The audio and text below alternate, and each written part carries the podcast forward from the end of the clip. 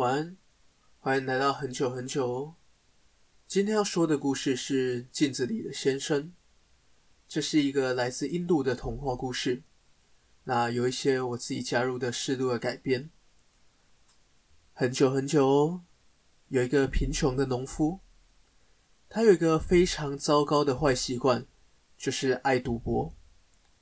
虽然呢、一开始他从勤劳的父亲手上继承了一大片的田地，还有不少的家产，而他一开始也很认真的工作。不过啊，一到了晚上，这个农夫就会跑到赌场里面去赌博。他自从第一次赌博赢钱了之后啊，他就渐渐沉迷上了这种以小博大的感觉。但是赌场怎么会让他一直赢钱呢？当然呢、啊，是要耍一些小手段。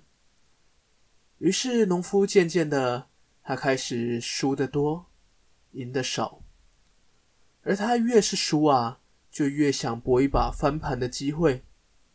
于是啊，他变得越来越沉迷赌博，也越赌越大。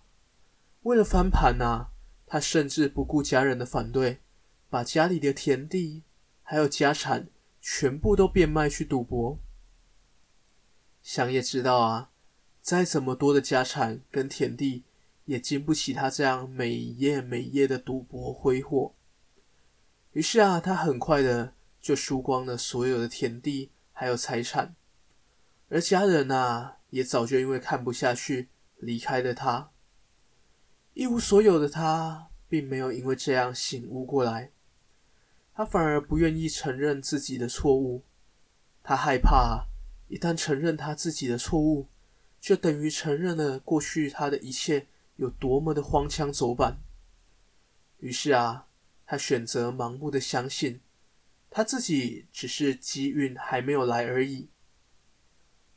而这样盲目相信的结果，就是他越来越深陷其中，也开始跟朋友、赌场还有地下钱庄开始借钱赌博。渐渐呢，他的欠债越来越多，还不起出钱的他，信用也越来越糟糕。终于，再也没有人愿意借钱给他，债主啊，也每天找上门来要钱。赌场跟钱庄知道他根本不可能还得出这些钱来，甚至啊，摆明的告诉他：“我要把你卖去当奴隶。”于是啊，害怕农夫。决定趁着夜黑风高、没有人注意的晚上，偷偷的从窗户爬出家中，跑路去了。而跑路的农夫啊，失魂落魄的走在深夜的荒郊野外。这些年来被追债、被恐吓，还有殴打的经验，也让他变得更加的胆小。到了现在，哪怕是任何一点点的风吹草动，他都会以为啊是债主追上门来要债了。于是他这个时候就会惊慌失措的往前狂奔，就这样逃亡了好几天。农夫啊，也因为这几天来的自己吓自己，而变得精神耗弱。他两眼发直，喃喃自语的，不断的往森林深处走。走着走着。农夫突然被一个东西给吸引了注意力，那是一间小小的木造房屋，看起来已经很久没有人居住了。于是农夫心想：只要我躲在这么隐秘的房子里面，根本不会有人发现我吧？而且啊，只要把门锁上，不发出声音的话，就不会有人知道我躲在里面了。这样我就可以躲在里面安心的生活。饿了就去附近摘果子吃，等到过了十几年啊，大家都忘记我，我就可以回到小镇里面重新开始了。农夫啊，一边想，一边步伐蹒跚的往小屋里面走过去。这个小屋果然已经很久没有人居住了，里面啊，到处堆满了灰尘，还有蜘蛛网。不过，农夫对这样的情形非常的满意。他想，荒废越久的地方，就越不会有人来。于是啊，他开始确认房子的周围，还有里面的摆设。他想啊，先搞清楚周边的事物，他才敢放心的入睡。于是他看了看积满灰尘的窗户、椅子、桌子、柜子、床、床底下的箱子。诶，床底下的箱子。农夫啊，看着箱子，联想到。他以前都是把值钱的东西塞到床底下的，于是啊，他对箱子不禁起了好奇心。他心想，这个箱子还特别放在床底下，而且啊，大小看起来还不小，里面会放什么东西呢？如果是值钱的东西，那就好了。想到这边啊，他不禁摇头说：“怎么可能呢？这里多久没人来了？”不过啊，农夫还是决定，他要把箱子从床底下拖出来看看。农夫他伸手一拉箱子，马上啊就对箱子的重量感到惊讶。他虽然这几天都没怎么休息，不过体力应该没有衰退太多。但是啊，这个箱子居然重到他几乎要用全身的力气才能拖得动。于是啊，农夫对这个箱子就更好奇了。他费尽了九牛二虎之力，终于把箱子拖出了床底下。他累得气喘吁吁地说：“ 啊，终于搬出来了！我倒要看看里面是藏了什么好东西。”于是啊，他小心翼翼地打开箱子。首先，他打开了一条缝隙，缝隙里面啊，隐约透露出黄澄澄的金色光芒。农夫马上就把箱子盖了起来，他喃喃自语着：“不会吧？难道里面真的是金银财宝吗？我再看一眼，确认一下。”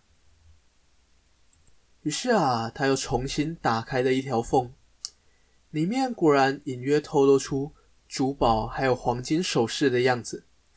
他马上啊，又把箱子盖了起来，然后啊，他用手捏了捏自己的脸，说着。天哪，看起来真的是金银财宝！难道我要发财了吗？有了这项金银珠宝，我马上就可以翻身了，再也不用过着害怕被人追债的日子，而且还可以过上有钱人的生活。反正这个房子那么久没人来了，房子的主人也不知道怎么了。我找到这箱珠宝，那珠宝理所当然应该就是我的吧。农夫啊，想到这边，不禁露出了贪婪的笑容。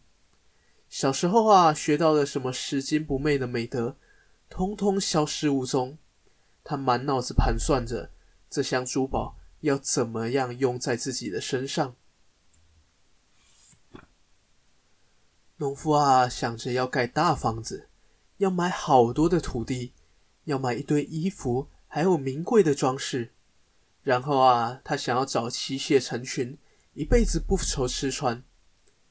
不过啊，他一想到还钱，他就想说：“哎呀，还钱就算了嘛，反正我跑到下一个城市也没有人认识我。我有这么多钱，干嘛不自己享受，还要给别人呢？”想到这边啊，他不禁为了自己的想法满意的哈哈大笑。然后啊，他想要打开箱子。开始数里面到底放了多少的珍宝。他一打开箱子，看着里面满满的红宝石、珊瑚、玛瑙、黄金、钻石、珍珠之类的宝物，他看得两眼发直，嘴巴大张，口水啊几乎都要滴到箱子里面了。可是接下来，农夫他眼睛稍微抬起来的时候，居然看到有个人正在看着他。他吓得赶快跪下来，磕头认错，说：“我错了，我错了，我错了，我只是想要进来看一下而已，我没有想要偷你宝物的意思，我我只是想看看，对不起，对不起，对不起，对不起。”说完呢，农夫悄悄的抬头，他想要看看对方的反应，想不到啊，他一抬头，视线一掠过箱子上面。正好跟那个人眼神对上了。农夫吓得赶快转身就跑，连滚带爬的冲出小屋，往森林的更深处跑去。再也没有人看过农夫。而那个屋子里的人呢？原来啊，那个屋子里面根本就没有什么人。农夫看到了，只是宝箱的盖子里面。这宝箱的盖子里面镶着一整面的镜子。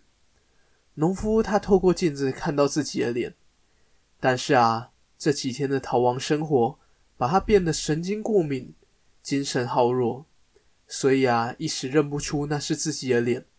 错把镜子里面的自己当成了别人，不知道啊，农夫要是知道了这件事情，会不会后悔一辈子呢？不过我想，这个农夫他需要后悔的事情，肯定比没有拿到宝物还要多太多太多了。今天的故事就到这边，祝好梦，晚安。